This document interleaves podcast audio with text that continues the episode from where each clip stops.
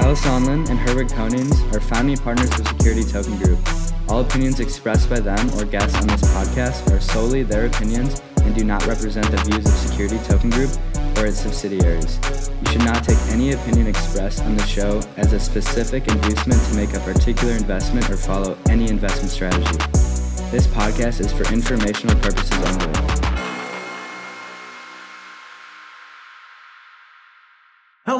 Everyone. Welcome back to the Security Token Show, episode 131. We made it.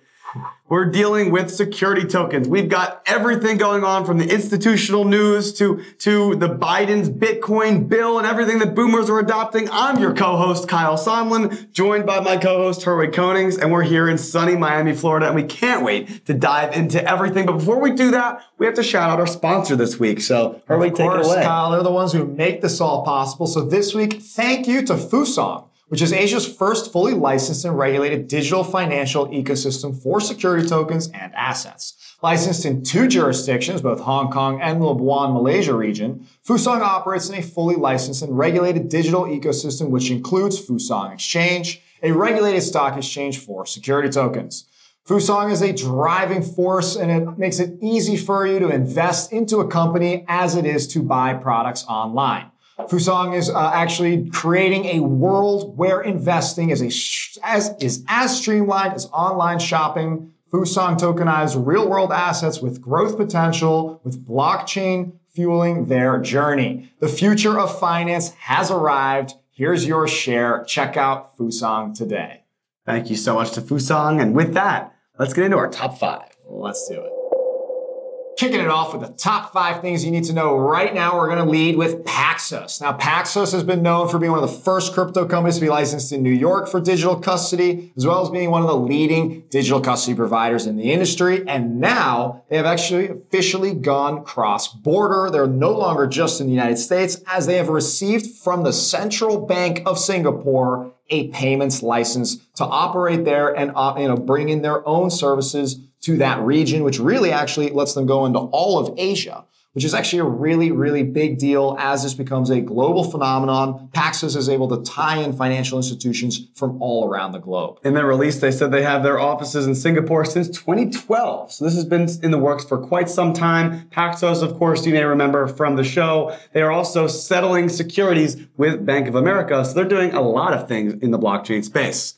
Number two, we've got State Street and Copper. Copper is a large crypto asset custody firm as well, and they are now going to be servicing State Street clients who specifically noted that their individual investors and people through the State Street platform have been demanding these services, and so they're looking to Copper in order to provide it. So it's a huge win for the crypto industry and bringing yet another huge institutional player into the space.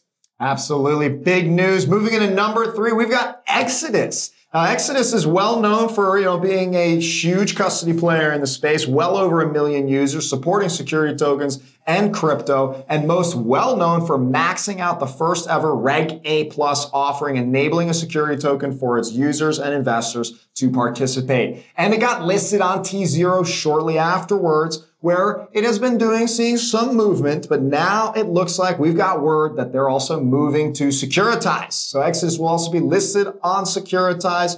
Huge news, especially we'll see as this is one of the first big debuts on the Securitize marketplace. Yeah, they'll now be dual listed on T0 and Securitize Markets. It'll be fascinating to see how that affects liquidity. I'm sure that Sam Sachs will give you plenty of updates there in the coming weeks.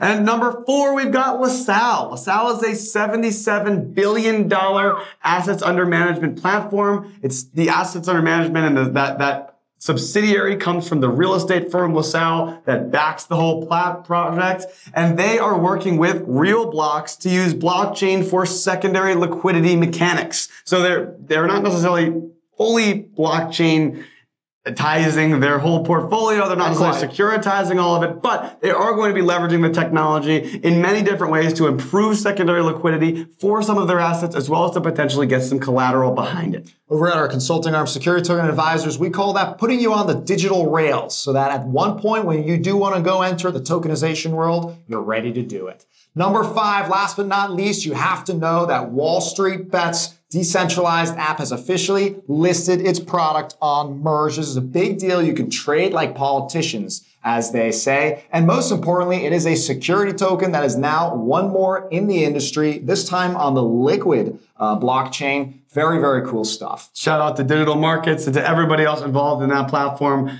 And now with that, let's go to John for the industry news. What's up, tokenizers? I'm John Pippin. Welcome back to my side of the blockchain, as well as the industry news portion of the show. Let's get this section started with a little bit of hype building. So a study conducted by the tokenization platform Token City produced some exciting findings. Apparently over half of the fund managers they surveyed have already started to focus on tokenization. And 85% of them also believe financial service providers run the risk of being left behind if they aren't prepared. The platform, Token City, states that most fund managers who are testing the market have very small levels of exposure to security tokens, as they are investigating the market in terms of how it works, the infrastructure, and the liquidity. So with that said, we have another tech platform here helping to make sure the security token industry has the technology it needs to make sure that those same fund managers have the infrastructure in place to support this transition. So Polymesh, a blockchain built specifically for security tokens, just unveiled a grant program for developers. The Polymesh grant program's goal is to foster developer firepower for things like tokenized exchanges, cross-chain settlement engine, wallet integrations, and the finance-oriented block explorer. The chief over at Polymesh, Graham Moore, says Polymesh is meant to support the trading of virtually any kind of physical or digital asset deemed a security, and this can include everything from traditional stocks to racehorses, artwork, and commercial real estate. So up next, we have Dealmaker, another tech provider in the space, just announced its acquisition of an Austin, Texas-based Ridge Growth Agency, a company who focuses on acquiring digital investors. So Dealmaker is a capital raising tech platform, and then we have Ridge Growth Agency, who specializes in Reg A+, CF, and D506C. Ridge Growth has helped issuers raise over $350 million across 30 campaigns in the last 18 months. John Stidd, CEO and co-founder of Ridge Growth, stated that they are excited to join the Dealmaker team and want to keep pushing the capital markets forward. Rebecca Kacaba, CEO and co-founder of Dealmaker, stated that Dealmaker will continue to make acquisitions that give more power to issuers and create efficiency in the capital raising process. So, moving on to the regulatory front, there's a very quiet case in progress right now with the SEC in a civil lawsuit with a small blockchain company called Library, but spelled L-B-R-Y. The case is centered around their native token, the LBC, and whether it's a security or not. While the coin only has a market cap of $21 million, lawyers interviewed by Coindesk are stating that this lawsuit against Library could end up setting a regulatory precedent for hundreds of small-scale crypto projects.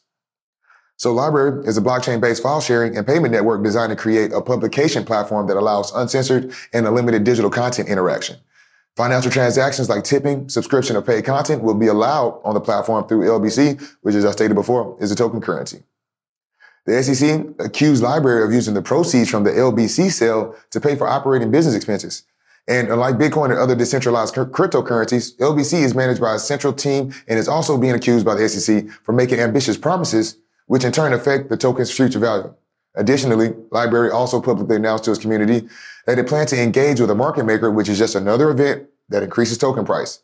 So, with that said, these circumstances make up why the SEC thinks that LBC could be a security. The SEC recently had to file a motion to extend the trial discovery phase, arguing that Library had not produced certain documents. LBRY responded with their own tweet stating that the case had already been open for 196 weeks and they've complied on every step of the way, providing over 1 million documents. Ending the tweet with, and I quote, these people are evil. Well, that's it for me. On to Not Evil Megan with your STO updates, and I will catch you tokenizers on the other side of the blockchain. Welcome back, everyone. As you know, I'm Megan, and I'm here every single week to spread all the breaking news in the token industry. Also, an unbiased plug before we jump in my show with Jessica Burns, Spillin' the NFT, is releasing every single Tuesday, including tomorrow. Be sure to check that out. This week, we are spilling the tea about the blockchain, and additionally, we're giving away NFTs. Follow Spillin' the NFT 305 on Instagram for all the details and your chance to win. Okay, now into the news. First up, we have Stobox, a tokenization provider They've come with news of a new security token offering for Farmland Assets Incorporated. Farmland Assets is an agricultural firm raising capital to purchase large blocks of rural farmland in agrarian states. The land purchase would be used to grow cash crops. Farmland Assets aims to raise 15 to 30 million dollars and the pre-sale at a 30% discount is now open. They have an angle of diversification by pur- purchasing land in multiple regions and additionally they expect to deliver returns to token holders through yield from the crop harvest and farmland price growth. This STO will allow them to expand business by purchasing more land and setting up farm operations on some of the most productive farmland in the world. The Farmland Assets team has 100 years of combined business experience in agriculture and the import export industry, along with other diverse experience such as successful track records of startups, joint ventures, restructuring, financial turnarounds, acquisitions, and more. Next up, we have Renewablocks. This is a renewable energy company that will mine Bitcoin and tokenize their ownership on the Ravencoin blockchain through a security token offering. Renewablocks embraces all renewable energy sources, and they are currently focused on solar energy to power their Bitcoin mining farm. On top of renewable energy, Renewablocks plans on utilizing immersion cooling technology. This helps in a few ways. It increases their efficiency of their Bitcoin mining operation, reduces overall power consumption, and retains hash rate to remain competitive in the rapidly expanding crypto mining industry. Renewablocks' STO provides investors an avenue to become a Bitcoin miner at any investment level without purchasing any mining equipment. This is accomplished through paying investors Bitcoin distributions based on the amount of Renewablocks security tokens each investor holds. Renewablocks' fixed supply STO is a unique opportunity for all investors. Through Renewablocks, you can invest in an appreciating security token and receive distributions in Bitcoin for owning the tokens. Visit renewablocks.com to learn more, and pledging begins soon. That is all I have for you this week, and I can't wait to see you guys next week to deliver some more heat. Sam Sachs is out, but we have our lead data analyst, Anish to deliver this week's best updates. Good morning, everyone. Happy Monday. My name is Anish Shinkray. I'm the lead data scientist here at Security Token Market, here to give you this week's market update. So let's talk Singapore. Singapore has this trading platform, ADDX. It's a private secondary trading exchange. And the leader just announced a $850 million projected transaction volume for 2022 and 2023. This is incredibly exciting news given the historical illiquidity of security tokens, and we're so happy to see increased transaction volume being included into the space, especially in the Asia Pacific region. ADDX is going to specialize in REITs, pre-IPO shares, structured products, and other fractional decentralized blockchain-based products backed by distributed ledger technology. So let's talk residential real estate. Security Token Market recently launched a commercial and residential real estate secondary trading report. And we found out that in 2020, we were only tracking 11 residential properties. In 2021, that number was 83 residential properties. And now here in 2022, that number is 173 properties. This is incredible because we see exponential hockey stick like growth from the residential real estate space. And it shows the industry how capable residential real estate is, despite properties being of a smaller size how capable it is to be efficient and scalable based on blockchain technology and bringing over liquidity from historically illiquid asset class. That's all for this week. Appreciate you tuning in, and we will catch you next week. Wakey, wakey. Welcome to Inside the Metaverse with your host, Eve Banko. Skechers enters the metaverse with new trademark filings, and it's the first to sign a lease in the fashion district of Decentraland. Following, we have Slim Jim trademark filings revealing metaverse plans. The company rebranded its Twitter to Meta in October, throwing shade at Facebook's Meta rebrand. But it appears the brand's disses about building the metaverse have been serious all along. Next up, the Sandbox partners with World of Women to make the metaverse more inviting of women, and the foundation will kick off a $25 million grant from the Sandbox dedicated to bolstering the representation of women in the decentralized web spaces. Lastly, Space Runners has raised 10 million in a funding round co-led by Polychain and Pantera Capital. Space Runners, which launched its first NBA champion sneaker collection with former NBA champions and Kyle Kuzma and Nick Young last December, began minting NFTs in the Solana blockchain, but now plans to bring its vision of a fashion metaverse to Ethereum and other chains. That was Inside the Metaverse with your host, Eve Banko. So, Herwig, for our companies of the week segment, this is, I think, one of my favorite sections. This is where you and I get to pick the two companies in the space that caught our eye that we really wanted to give a specific shout out for. And so I'm just going to kick right off here with my company of the week for Tell episode us. 131, which is ABC FinTech. Now, ABC FinTech has launched their platform and specifically their security token, ABC Tokens, asset backed crypto is the acronym there, around real estate. They've got commercial portfolios, they've got residential real estate. Right now, they've got about 3 million in assets under management, and they're looking to scale that tremendously through across the entire United States. They've got a lot of great members on their advisory board, as well as some interesting investors. And we actually sat down with them for an interview. They came to the office, and I was able to get to know the founder a little bit better and understand how the platform goes. So you definitely need to check that out. I was impressed by the success that they've had so far. And it's also, they're included in our real estate report, which as of the time of publishing, you can now purchase that through the Cointelegraph platform. Peter Gaffney and Anish Shinkray were tremendous in creating an awesome report, Brilliant 30 plus pages of deep real estate research. I guarantee that you've never read this stuff before. It's all blockchain tokenized assets. So shout out to ABC FinTech and all the amazing things that they're doing. Check out our interview with them. That's also going to be live this Uh, That was a great interview and uh, actually a great choice as company of the week. They're doing big things, innovating in that real estate space. That's really, really cool. Now, Kyle, my company of the week isn't necessarily a company. Hmm. I've done it in the past on the show, not many times, but in this case, I have to nominate the SEC, the hmm. Securities and Exchange Commission. Now, not a lot of people are fans of the SEC.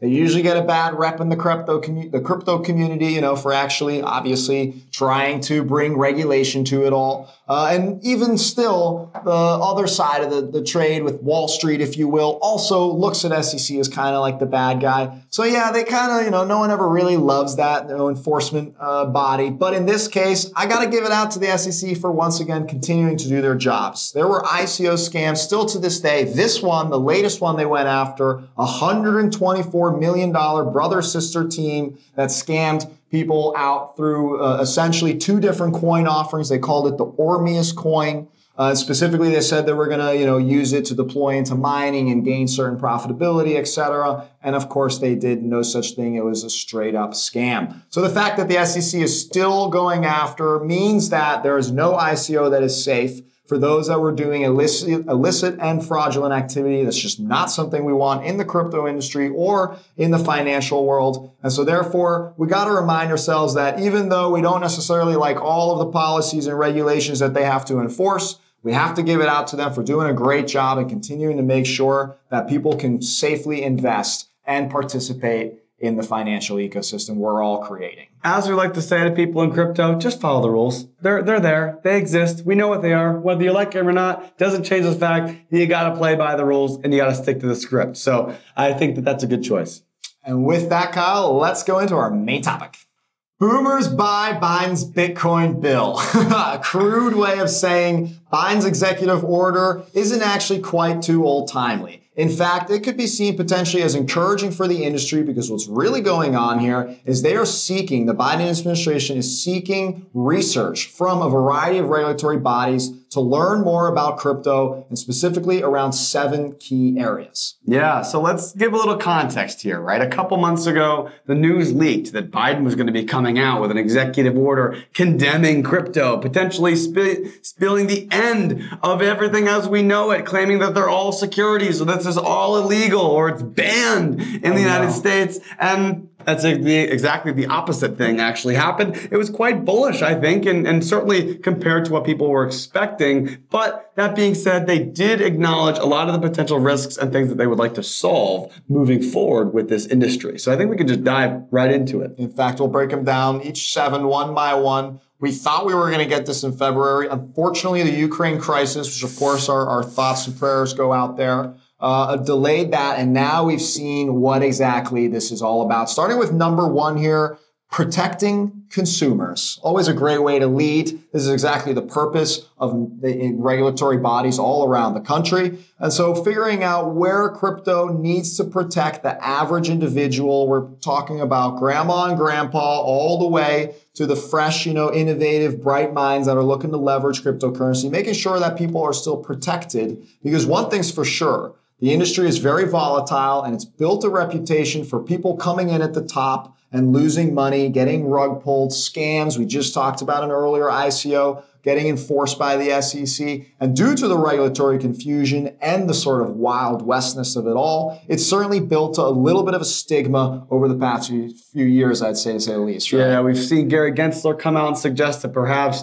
the accredited investor definition needs to be raised to you know essentially prevent more people from being able to invest in deals. And so I think along the same lines here, Biden is suggesting that, that protecting consumers is definitely a priority. That's number one because of, as you mentioned, the, the really the reason of this whole draft. But number two is the other side of it, not only pr- protecting consumer protections and stability, but also protecting the U.S. financial stability. So, not allowing the Uni- United States financial ecosystem to become over leveraged on an incredibly volatile asset class that could potentially really have earthquakes around the whole system, making sure that they have sustainable practices and they're properly hedged to prevent against any really crazy fast movements in any direction. No doubt about it. The idea that Bitcoin becomes a decentralized currency certainly puts the US dollar in a worse position than it is as currently the reserve currency of the world. So how that affects our financial econ- economic stability certainly is something that should be researched. And even though they're far from popular right now, Russia, we did see that they actually, the legislators over there admitted that there's nothing they could do to stop cryptocurrency. So they actually encouraged its adoption in order to prevent further financial potential instability as a result of not having, you know, actually started to leverage the actual underlying technology.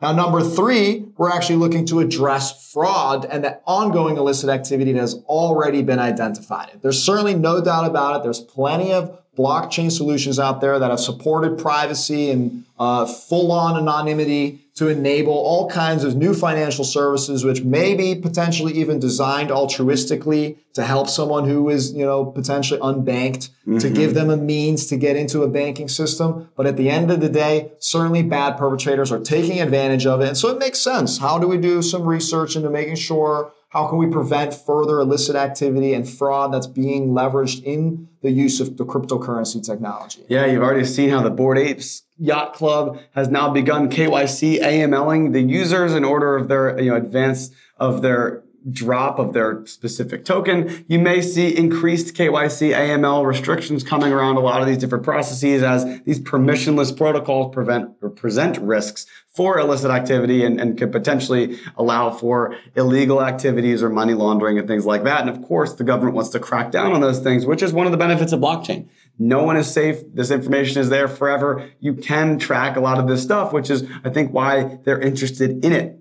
Number four is that they want to reinforce the U.S. financial leadership, just like what you mentioned. Despite the fact that Bitcoin could present a risk factor to the U.S. dollar dominance around the world, they want to make sure that the U.S. financial system is still a leader and they don't want to be left behind with new technologies. We've seen how the U.S. economy has grown with Web 2, with tech growing across every industry and dominating the world. And they don't want to be left behind in the crypto space in case it follows the same route. I think that that's very smart. And one of the main risk factors I think that in the past was presented at the US is that look, international jurisdictions are more forward thinking around crypto and the US could be left behind if they don't move quickly enough. And so it's great to see that at least from you know the words on the wall here that they're conscious of that and are looking to actively you know encourage innovation despite the, the risk factors they've already identified. And that's a big deal because certainly this concept of international you know arbitrage where we give a, an edge to other countries that's certainly not something that the us wants to see happen.